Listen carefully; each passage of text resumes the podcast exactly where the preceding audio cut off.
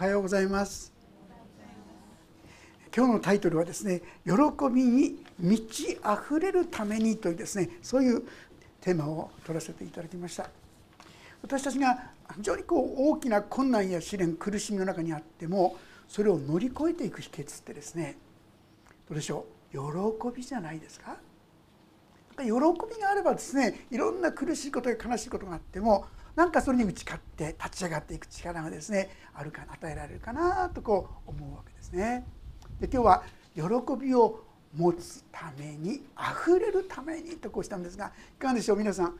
今喜びに溢れてますか？今喜んでますか？聖書の言葉覚えてますか？コリントの第一の手紙5章16節に「いつも喜んでいなさい」書いてあるんです皆さん。いつもです。だから今もです。正直言ってノーっていうですね。そういうふうに思うことが多いんじゃないかと思いますね。私もそうです。でも聖書には今喜びに満ち溢れることができるってことですよ。いつも喜んでいなさいと語られる神様無理なことを言ってるんじゃないんです。それができるからそのようになりなさいと言ってるんですよね。だから私たちはその術どうしたらそうなるのかということですね。これを知れば良いわけです。そのことをしっかりと受け止めていきたいと思います。知ってるってだけじゃなくてそれを本当に理解して受け止める時にそれは私たちの力体験になっていくんですね。ある方がですねあの証ししてくださって私の聖書にはねあちこちこう丸が書いてあるんですって。それはですねその御言葉は実体験済み本当にそうだっていう経験をするとそこ丸つけておくそうですね。皆さんいかがでしょう？この喜びがあふれるためにそこに丸ついてるでしょうかね。なかなかつけられないんじゃないかと思うんですができればつけられるものとなっていきたいな。ある人のですね本の中で私出会った言葉で「へえ!」って驚いた言葉があります、まあ、もう何度かご紹介してますがその方はですね祈りの中で「神様もうこれ以上私に愛を注がないでください」もしこれ以上注がれたら私ははち切れてしまいますって。本当にそんなこと書いてるんですよ皆さん。私読んだんですよ。へえこういう恵みってあるんかってですね驚きましたね。私やっぱりこういうのももっともっと知らされていきたいなと思いますよ。もう一人メーベル・フランシスという方ですね日本に四国の方にですねこの宣教に来てたその先生が書いてる本の中ではですねもうこれはあたかも地上における天国じゃないかって彼女言ってるんですよね。私たちはそういう恵みにまで預からせていただくことが可能なんですよ。そういう意味で今日喜びに満ち溢れるためにそれは単なる絵空事ではなくて本当のことなんだということですね。共に覚えさせていただきたいのです。11節の言葉を最初に読ませていただきます。11節ご一緒に読みましょう。3はい。私の喜びがあなた方のうちにありあなた方が喜びで満ち溢れるようになるために私はこれらのことをあなた方に話しました。嘘じゃないでしょ？本当に私たちが喜びにあふれるものとなるためにこれを書いたって言うんですよ。このヨハネの福音書ということできるでしょうし特にこの15章ですね書いてくださった。私たちがじっくりこれをですね学びそれを受け取り理解して受け取っていく時に私たちの中にも喜びがふつふつとですね湧き上がっていくようになることができる。ということでですねしっかりとこの道をですね学びさせていただきたいんですがまず第一にですねこの喜びがどんな喜びかと見ていただきたいんですが私の喜びがあなた方のうちにありっていうふうに記されてますよ。この私って誰ですか？これはイエス様ご自身ですよね。イエス様がご自身が喜びを持っていたってことはですねうすうすですね私たちも理解できるかと思うんですねどんな時でも喜びがあったんだろうなってこう思うと思いますがヘブル書の中にはですね自分の目の前に置かれた喜びのゆえにこの苦しみをものともせずにですねこの十字架の道を歩んでくださったって書いてあります皆さん。イエス様の喜びこそがあの苦難あの苦しみを乗り越えていく実は秘訣だったんですよね。いいですか？その喜びがあなた方のうちにって言うんですよ。えとてつもないことを言ってるぞとお気づきになりませんか？だこのことが本当の意味で私のうちに成就してきたら私たち怖いものがなくなるっていうんでしょうかねそれほどの恵みじゃないでしょうかね。ということでこのことをしっかりと学ばせていただきたいんですが、えー、私はこれらのことをあなた方に話しましたってこういうふうに書いてありますのでその内容を具体的に見ていきましょう。15章の一節からもう一度こう読んでいきたいんですが15章の一節。私は誠のブドウの木。私の父は農夫です」これ難しいことないでしょ？誰でも分かりますよね。この「私」っていうのはイエス様です。イエス様がブドウの木なんだな。ブドウの木として表されているんだな。そしてイエス様のお父様父なる神様がここで言う農夫なんだなって。農夫って分かりますか、まあ、こうブドウの木ですからブドウをよく実がなるようにとお世話する人ですよね。それが父なる神様だということです。まあ、先の言葉で言っちゃいますと実は私たちも豊かな実を結ぶために管理したり整えたりする方がそれが私たちの父なる神様なんですよということですよ。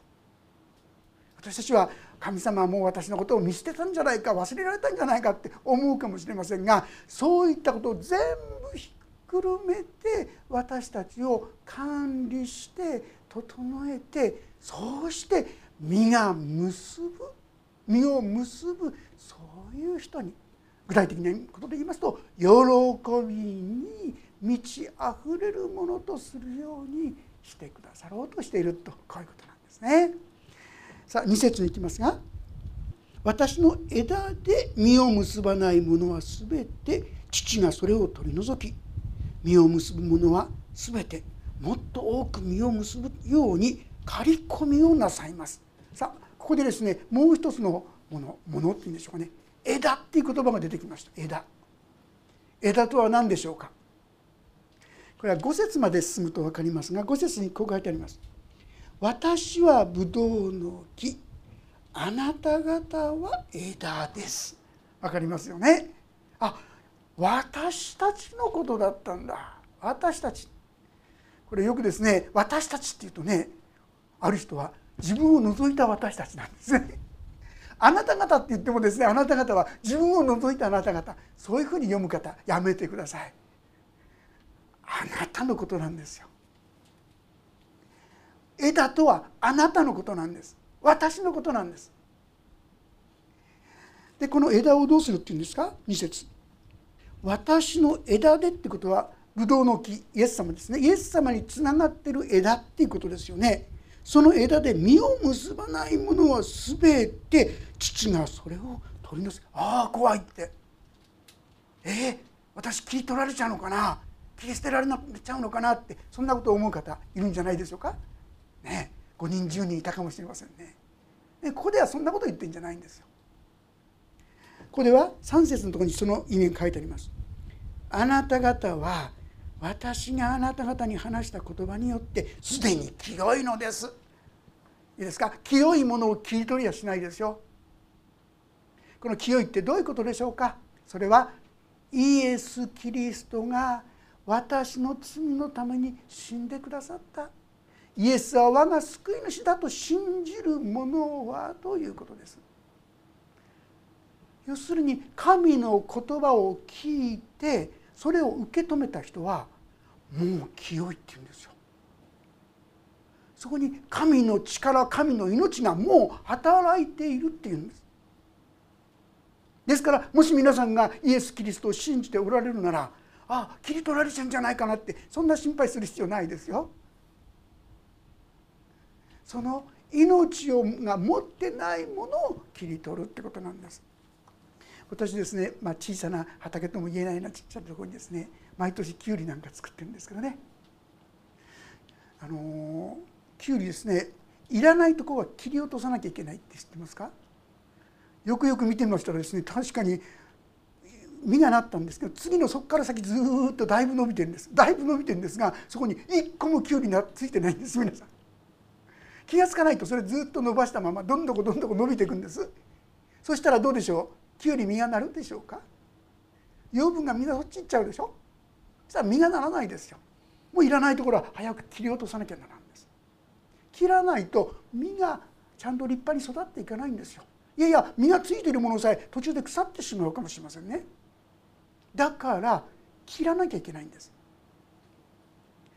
私たちは切り取られるというのはこのですから命を頂いてない人なんですよ。でもっと言うなら私の中で命を妨げるもの例えば私に潜んでる妬みだとかね憎しみだとかね恨みだとかねいろんな私が競争心だとかねこういったものをねパチンとこう切っていかないと実が結ばれていかないんですよ皆さん。豊かな実を結ぶためにはどうしても剪定ってものが必要になってくる。さあその剪定をしているのは誰ですか？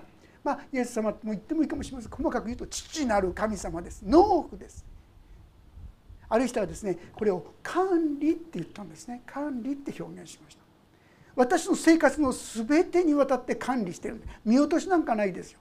完璧な管理をこの方はしてくださっている。私たち自身はねもう神様私のことを忘れちゃったんじゃないかとかね見落としてるんじゃないかとか私の声聞いてくれてないんじゃないかとかそんなことを思うかもしれませんが神様の管理は完璧です。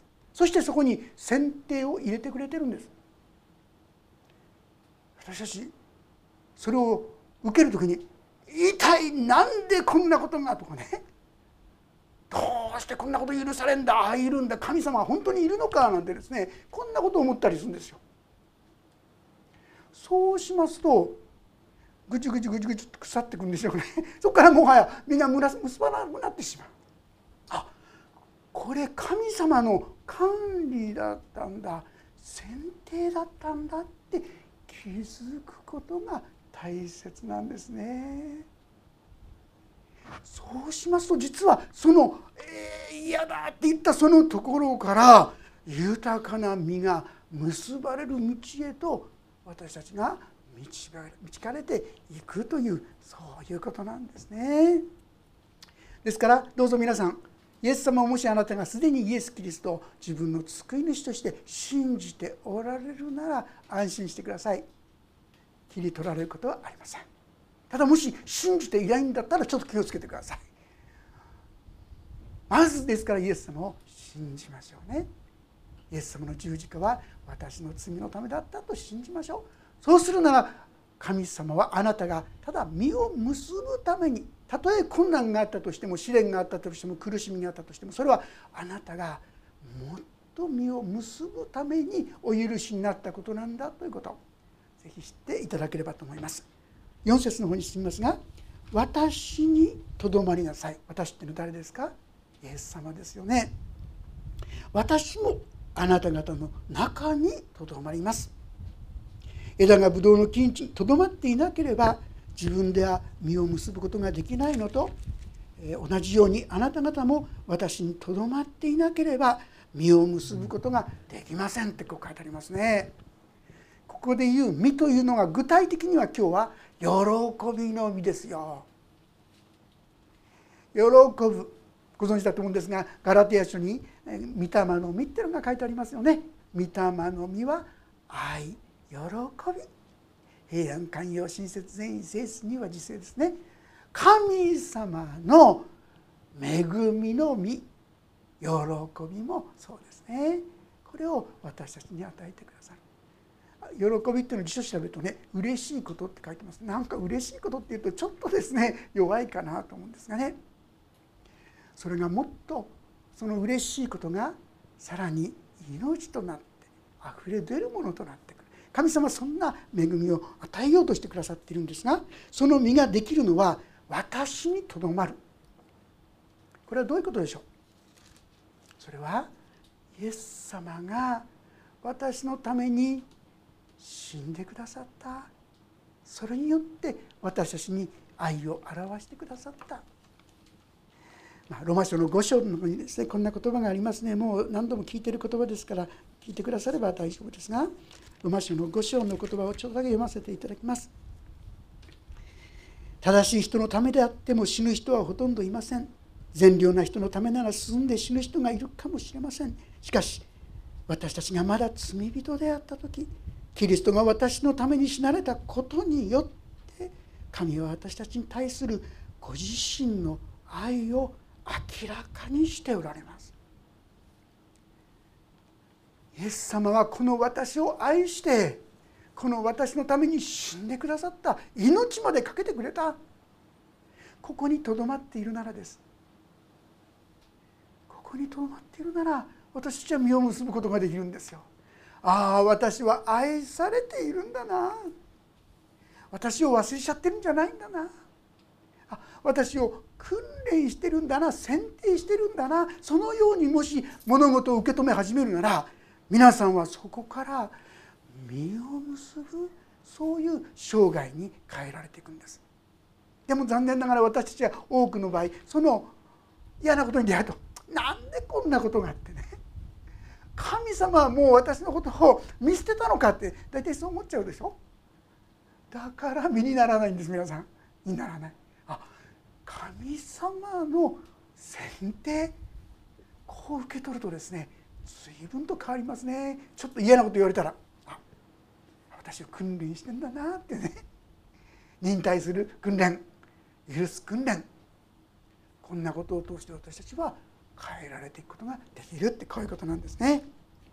さあ、え、そういうわけで私にとどまる。このイエス様の愛の中にとどまるなら私もあなたがところにとどまります。まあ、これはですねもうちょっと分かりやすく言いますとイエス様をそのように信じると皆さんの中に来てくださる方がいるいるわけですよね来てくださった方が。それが聖霊なる神様ですもうこの方がずっと一緒この方ですねもう私はあなたか知らないなんて言ってもいやずっと一緒なんですよ。その方がいてくださるんですがただしこの方のことを認めないとね認めないとその恵み力があんまり味わえないと思いますね。ああ私のうちに来てくださっていたんだ感謝だって気持ちになっていくと私たちの心も平安になっていくでしょうし私も何か勇気が与えられて何か希望をですね見出すことができるいわゆる御霊の実がですねちょっとずつちょっとずつこの実っていくそう思うのです。知っていただきたいのは自分では実を結ぶことはできないんです。しばしばこれ間違っちゃってんですね。自分で実を結ぶよし我慢しなくちゃ皆さんの我慢ではですねはっきり言ったら実は結ばれません。自分の力で頑張っていい人になろうって頑張っても変わりませんそんなものは三日坊主って言ってね3日ぐらい持つかもしれませんが4日目になったらもっとひどくなるかもしれません。必要なのはそういう醜い心が私にありますって正直に認め告白することです。自分の罪を言い表す神は信じて正しい方ですからその罪を許す。第一は許してくださいますよ。もう責めてこないんですよ。告白しただけで。許し全ての悪から今によって全ての不義からとなっていますか？あなたを清めてくださいます。変えてってくださるってことです。皆さんに必要なのは頑張って頑張って自分を変えようとすることじゃないんです。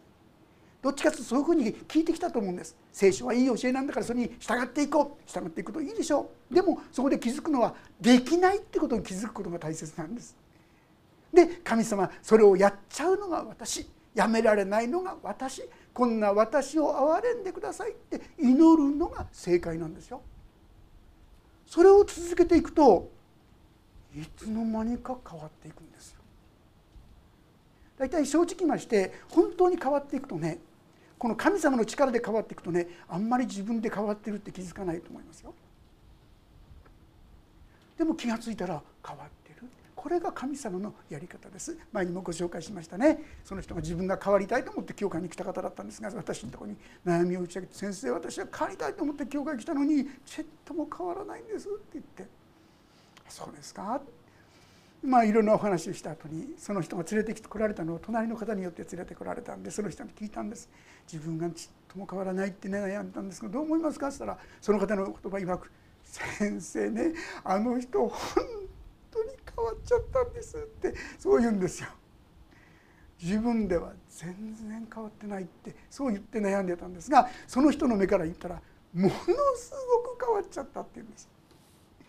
自分の罪を告白してるんですから自分で変わったなって思ってないでしょうね。でも告白し続けていく時に客観的な目を見ると私変わっていくんです。ということでこのイエス様につながってると私たちは実を結ぶようになるんです。でもイエス様から離れるなら私たちは何の実も結ぶことができないとこういうことです。5節。私はブドウの木。あなた方は枝です。人が私にとどまり私もその人のにとどまっているならその人は多くの実を結びます。私を離れてはあなた方は何もすることができないのです。知るべきことはイエス様から離れたらちっとも変わっていかないんだなってこと。実が結ばれないんだなってこと。このことはいつも確認してください。必要なのはですからああイエス様イエス様ってイエス様のところに来ることです。それが私が変えられていく秘訣だということです。そればかりか？6節。私にとどまっていなければその人は枝のように投げ捨てられて枯れます。人々がそれを集めて火に投げ込むので燃えてしまいますこの言葉を読んでああ怖いって思う方が結構いらっしゃるんだと思いますが要するにこれは自分の力で結びついてると思ってる人自分の力で本当にイエス様の救いにまだ預かってない人のことなんですね。だからこの人の場合にはまずイエス様の命をいただくこれが大切なことなんですね。7節。あなた方が私にとどまり私の言葉があなた方にとどまっているなら、ね、私にとどまるって何かもう一つよくわからないでしょ？でもその意味するところは私の言葉にとどまる。御言葉がああそうなんだ。神はこれことによって十字架によって神の愛を表してるあそうだったんだって素直に受け止める心ですよ。んなこと言ってあんなうまい話はないでしょってすぐ疑う人いますよね。申し上げますがやっぱりその人はですね恵みが薄いと思いますよ神様の恵みを体験することが少なくなると思いますあのイエス様がですね十字架にかかってそして死んでよみがえった時に11人の弟子のうち10人がイエス様に会いましたよね。復活したイエス様に。1人だけ会えなかった人いましたね。名前をトマスって言います。疑い深い人ですね。10人がみんなイエス様に会ったんだよ。私でもきっとですねあじゃあ本当にイエス様よみがえったのかなって思うんじゃないかなと思うんですけどもトマスはそうじゃないですよ。私はそのイエス様のこの十字架の穴にですね手入れなきゃそれ触ってみなきゃ信じないってかたくなですよね。なかなか自分のですね思いを捨てようとしない。でも皆さんこれもこれでも十二弟子ですよおそらくインドに行って素晴らしい宣教の技をなさったと思われるんですがこういう人でも大丈夫なんですからイエス様信じているんだったら大丈夫です。どんな人でも大丈夫です。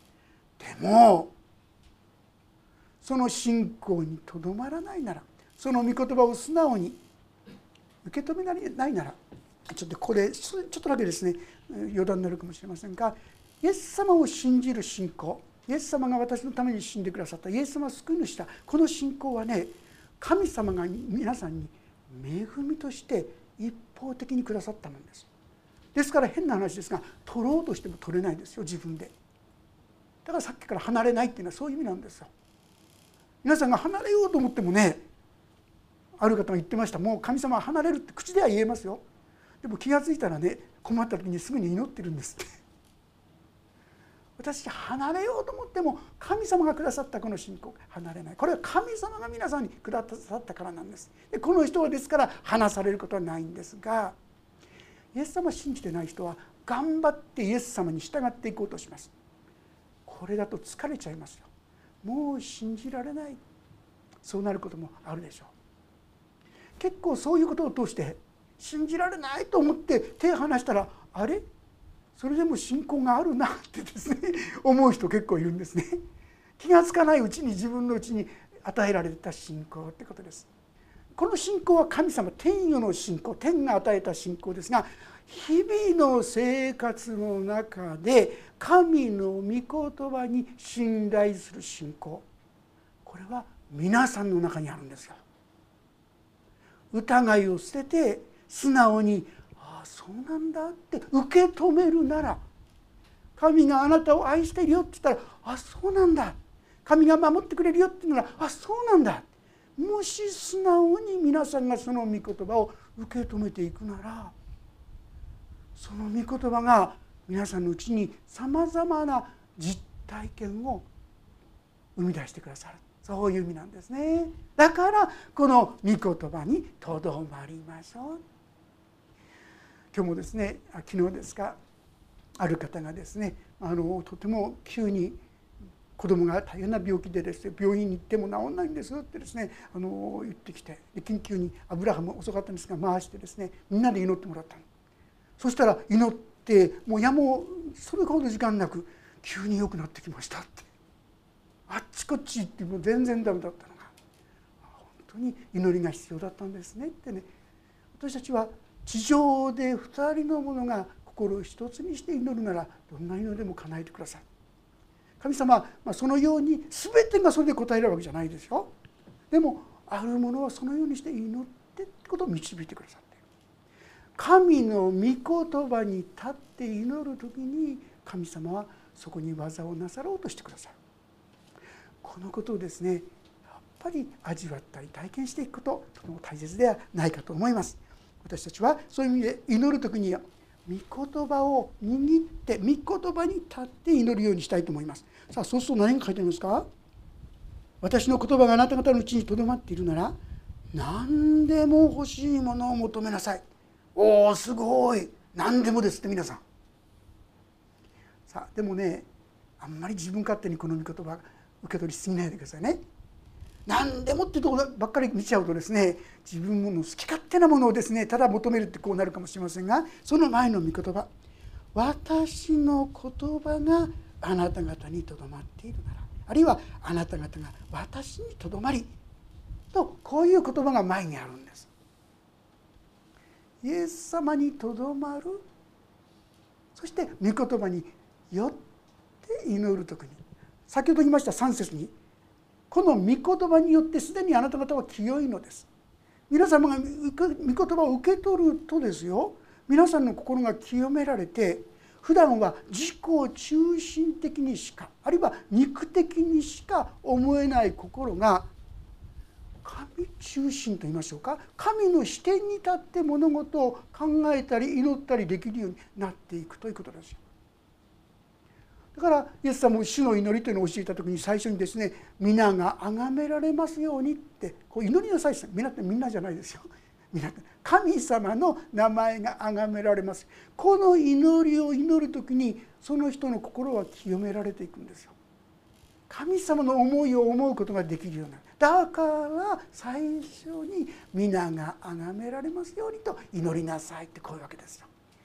私たちも御言葉にとどまっ祈る時に何でも答えてくださる。すごいですよね。この中には当然ながら実を結ぶ。喜びの実を結ぶ。このことも当然ながら含まれているということができると思います。そしてそうなることによって私の弟子となることによって私の父は栄光をお受けになる。私がそんな神の御言葉を受け取っていく時に従っていく時に神様は本当だねって言って私たちの生涯を通しても他の人々に証しするそんなものになっていくということであります。あなた方が多くの実を結び私の弟子となることによって私の父は栄光を受けになります。これが8節でした。9節。父が私を愛されたように。私もあなた方を愛しました。私の愛にとどまりなさい。この言葉しっかりと受け取ってください。よく読んでくださいね。父が私を愛された父なる神様はどれほどの愛を持ってイエス様を愛しておられたでしょうねもう理解も想像もできないようなものすごい愛をですね注いでいたことはもう間違いないですよね。でそのような愛そのように私もあなた方を愛しましたって言うんです。いいですか？イエス様の愛は半端じゃないですよ。イエス様の愛は父なる神様がイエス様を愛されたと同じ愛ですよ。その愛を持ってあなたを愛してるんですよ。受け取ってましたか？そんなじゃないと思ってましたっていうのは本音じゃないですか、それほどの愛を持って愛してくださってる？もしこの言葉だけでもですねもし皆さんが受け取ったら皆さんの心はぐっと力が強くなってくると思いますよ。希望が湧き上がってくると思いますよ。積極的に物事を考えたりすることもできるようになってくると思いますよああイエス父なる神様がイエス様を愛した。そういう愛で私も愛された。あの十字架っていうのはそういう愛の現れだったんだな。ロマ書のとこにありましたね。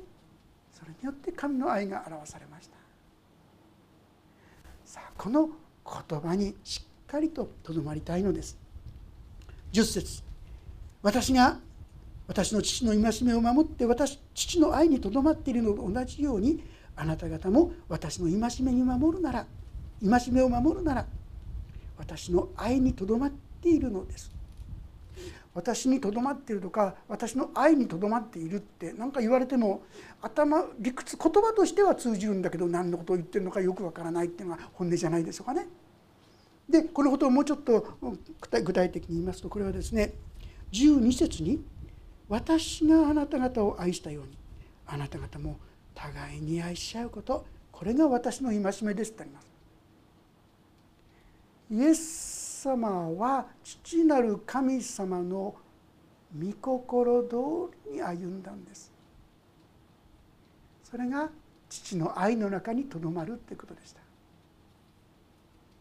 実は私たちもこの神の言葉にとどまるこの言葉に従うそれが神の愛の神を愛することだし愛の中にとどまることでもあるこういうことなんですね。ああこんな私をも愛してくださってるのかと信じるならあなたは今この愛の中にとどまっているんですよ。こんな私のことも神様助けてくださるのかそれが神の愛にとどまること。じゃあ私ができることは励ますことかな。あの苦しんでる人をちょっと支えることかな。もうそれは大いに神の言葉にとどまることですね。そして神様はそこに豊かな恵みを注いでくださる。それが11節先ほど読んだように私の喜びがあなた方のうちにありあなた方が喜びで満ち溢れるようになるため。なるとこういうことを言ってるわけです私がそれの御言葉に本気になって従っていこうとする時にですよ不思議にこのことが現れ出てくるんだとこういうことです。さあいろんなことをお話しましたので何が中心だったかなって分かんなくなっちゃうと思うんですが今日お話したかったことは私が喜びに満ち溢れるため満ち溢れるためには神様が私たちを訓練しているんだな自分の中ではあん。なことがなければとかこうどうしてこんなことが思う。実はそれがそれを神様の訓練神様の選定の技私がもっと実を結ぶための先頭の技だと受け取るってことです。そうすると私たちのうちに徐々に実が結ばれていくんですよ。平安の実が結ばれて愛の実が結ばれて喜びの実が結ばれていく。こういうことなんですね。皆さんヘレン・ケラーっていう人のことをねご存知だと思うんです。三十句ってね。耳も聞こえない。目も見えない。言葉もしゃべれない。あのヘレン・ケラー。奇跡の人。ヘレン・ケラーって言いましたよね。耳もそれもできなかった。あのヘレン・ケラーが日本にも来られましたよ。私は会ってないんですけどね。それでメッセージをするんですよ。耳の聞こえなかった人がどうやってメッセージできるようになるんですか？読めない人がどうしてそんなことができるんですか？でもしたんですよ。だから奇跡の人ですよね。でもね本当の奇跡の人はこのヘレン・ケラーを育てた人生み出した人ということができるかもしれないんです。名前をアン・サリバンさんって言いますね。あのアン・サリバンさん。実はどんな中にいたかって言いますとねお母さんが亡くなってしまいそして自分が失明し弟も失明しそしてお父さんは失踪してしまって私が書いたのでは貧民院って書いてありましたけども、まあ、要するに孤児院でとってもとっても惨めな貧しいところにでもそこは病院のようなそこからもしたら連れて行かれたのかもしれませんが精神病院に入れられていたんです。一切何にも食べないんだそうです。日ごとにどんどんどんどん痩せ衰えていくんですよ。でも全然食べない。食事を持ってっても一切手つけようとしない。もうみんな諦めてもあの人は終わりだ。ダメだ。もうどうしようもないってそう思われていたそうですがその中の一人、まあ、これがですねちょっとこうデータによって違うんですがある人は看護師と書きますしある人は掃除婦とかどっちからか分かりませんけどもとにかくその人のところに行ってねいつも「I love you」私はあなたを愛してますってそういつも声をかけていたってこういうんですね。ある時にお食事を出しても食べないんだからと言って彼女がですね自分で焼いてクッキーみたいのを作ってそして持ってったそうですね。お皿にのせて持ってった。今まで何にも食べないで日ごとに日ごとにもう衰えていくしか誰にももう心を閉ざしてですよ。どこにも心開かないでもうただ死んでいくのを待っているようなただ悲しんでいく絶望の中にいた。彼女にそのクッキーを持って私がこれ焼いたのよ。食べて。後で言ったらそのクッキーが全部なくなってたって言うんですね。一度も食べたことがなかった。その空気がなくなってた。そしてかすかに「ありがとう」という言葉が出てきた。その日から彼女はどんどんどんどんどんどんどんどん変えられていって後の日にはですね目も手術をすることによって見えるある程度見えるようになってでも太陽の光入っちゃった。からサリバンさんいつも黒目あのサングラスしてたんですね。あれはその目が悪いからなんだそうですね。自分がその絶望の世界に生きたからそれがあのヘレン・ケラーを生み出す源になったんですね。ずっと彼女も成長してもう二十歳になってなんと教師の免許まで彼女は取ったんですよ。のサリバンさんね。そんな時にヘレンからの親が来て何とか救い出す方法ないでしょうか。その時にそれなら彼女が一番いいアン・サリバンさんを連れてきたんですね。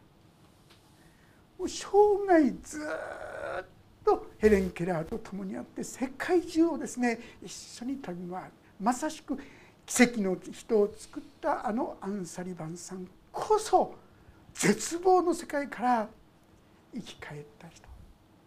それは自分が通ったこの苦しみの一つ一つを、まあ、先ほど言いましたこの監獄あるいは掃除機その人がクリスチャンだったんです。そして神様の愛を伝えていったんですね。そしてこのサリバンさんもついにこの神様にあって癒されて元気になっていけた。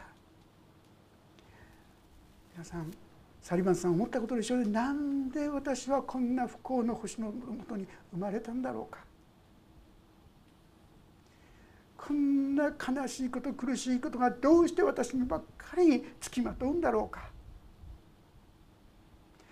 でもそれがなかったらヘレン・ケラーもなかったんじゃないでしょうか。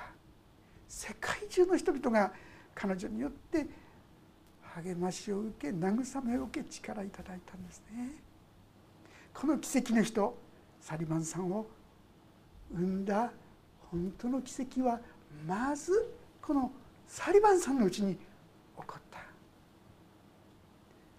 神様は私たちが出会うさまざまな困難試練なんでこんなこと実はその中に働いてくださるんですよ。そのことを通してああなんと自分は自分勝手かなって教えられるのかもしれない。ああ自分の中には恨みがあるんだなって教えられるかもしれない。ある人は傷ついているんだなって教えられるかもしれない。ある人はああこれは憎しみだなって教えられるかもしれない。それをいつも私たちは「そうです」って祈るだけでいいんでしょ？頑張って帰るんじゃないですよね？そうです。私は妬んでいました。私は憎んでました。私は恨んでました。私は神様あなたが信じられないんです。正直に自分を告白するそれだけでいいんですよ。神様はそんな私たちを実を結ばせてくださるんです。神様はあなたのあなたを用いようとされています。それはあなたの多くの場合苦しみを通して。あなたが隠している本当には持っていた深い深い悩み。その傷そこを通して本当の慰めや癒しをまた神の技をなさろうとしているのではないでしょうか。私たちも正直にああこれはもしかして神様のご訓練だったのかな。神様の選定の技だったのかな。もしそうなら癒してください。あるいはこのことを通して示された自分の罪を私は認めますと正直に告白していきましょう。気が付くと私たちも穏やかな元気な人に変わるかもしれません。時間が来てるんですが進学校の時にですね先輩の先生の方なんですけどもすっごく頭が切れる人がいましたね。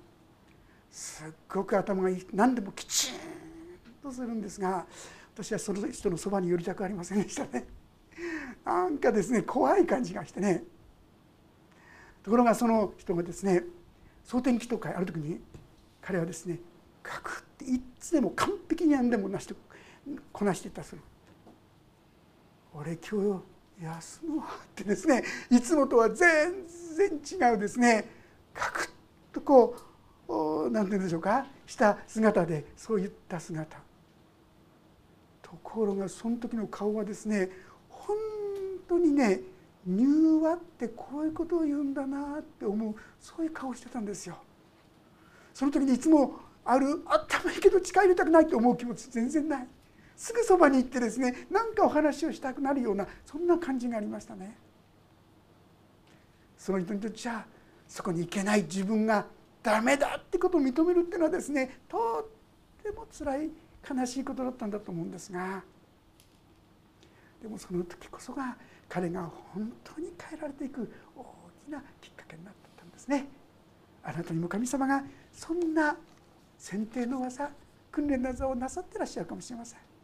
素直に正直に「そうですそうです」その弱い愚かなのが私ですと素直に神様に申し上げましょうそして神様の恵みによって癒され神様の恵みによって強められていくお互いとされていけたらと思いますお祈りをいたします天の神様私たちはなかなか神様の御手の技と受け止めることができません。なんであの人がなんでこんなことがどうしてこういうことを許されたんだ。神様はひどいじゃないか。そんなことしか考えられない私たちですけども。あなたはそれでも私たちを訓練しまた待っていてくださることありがとうございます。主よ私たちも素直に認められますように。ああ神様が私を導いていてくださったんだ。神様が私に実を結ばせようとしてくださっているんだ。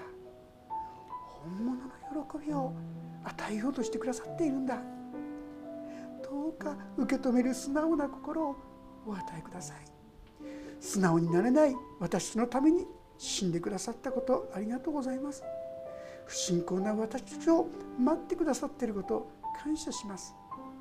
どうぞしようその恵みをいただいて私もまた慰め励まし癒すことのお手伝いができるものにならせていただけますように。お願いをいたします。お一人一人の生涯にこの神様の恵みが愛がもっともっと豊かに表されてそして喜びの泉がもっともっと皆さんの心からあふれることができるようにお導きください。一切を見てに委ねます。イエス・キリストの皆によって祈ります。アーメン。もうしばらくそれぞれに音の祈りをお捧げください。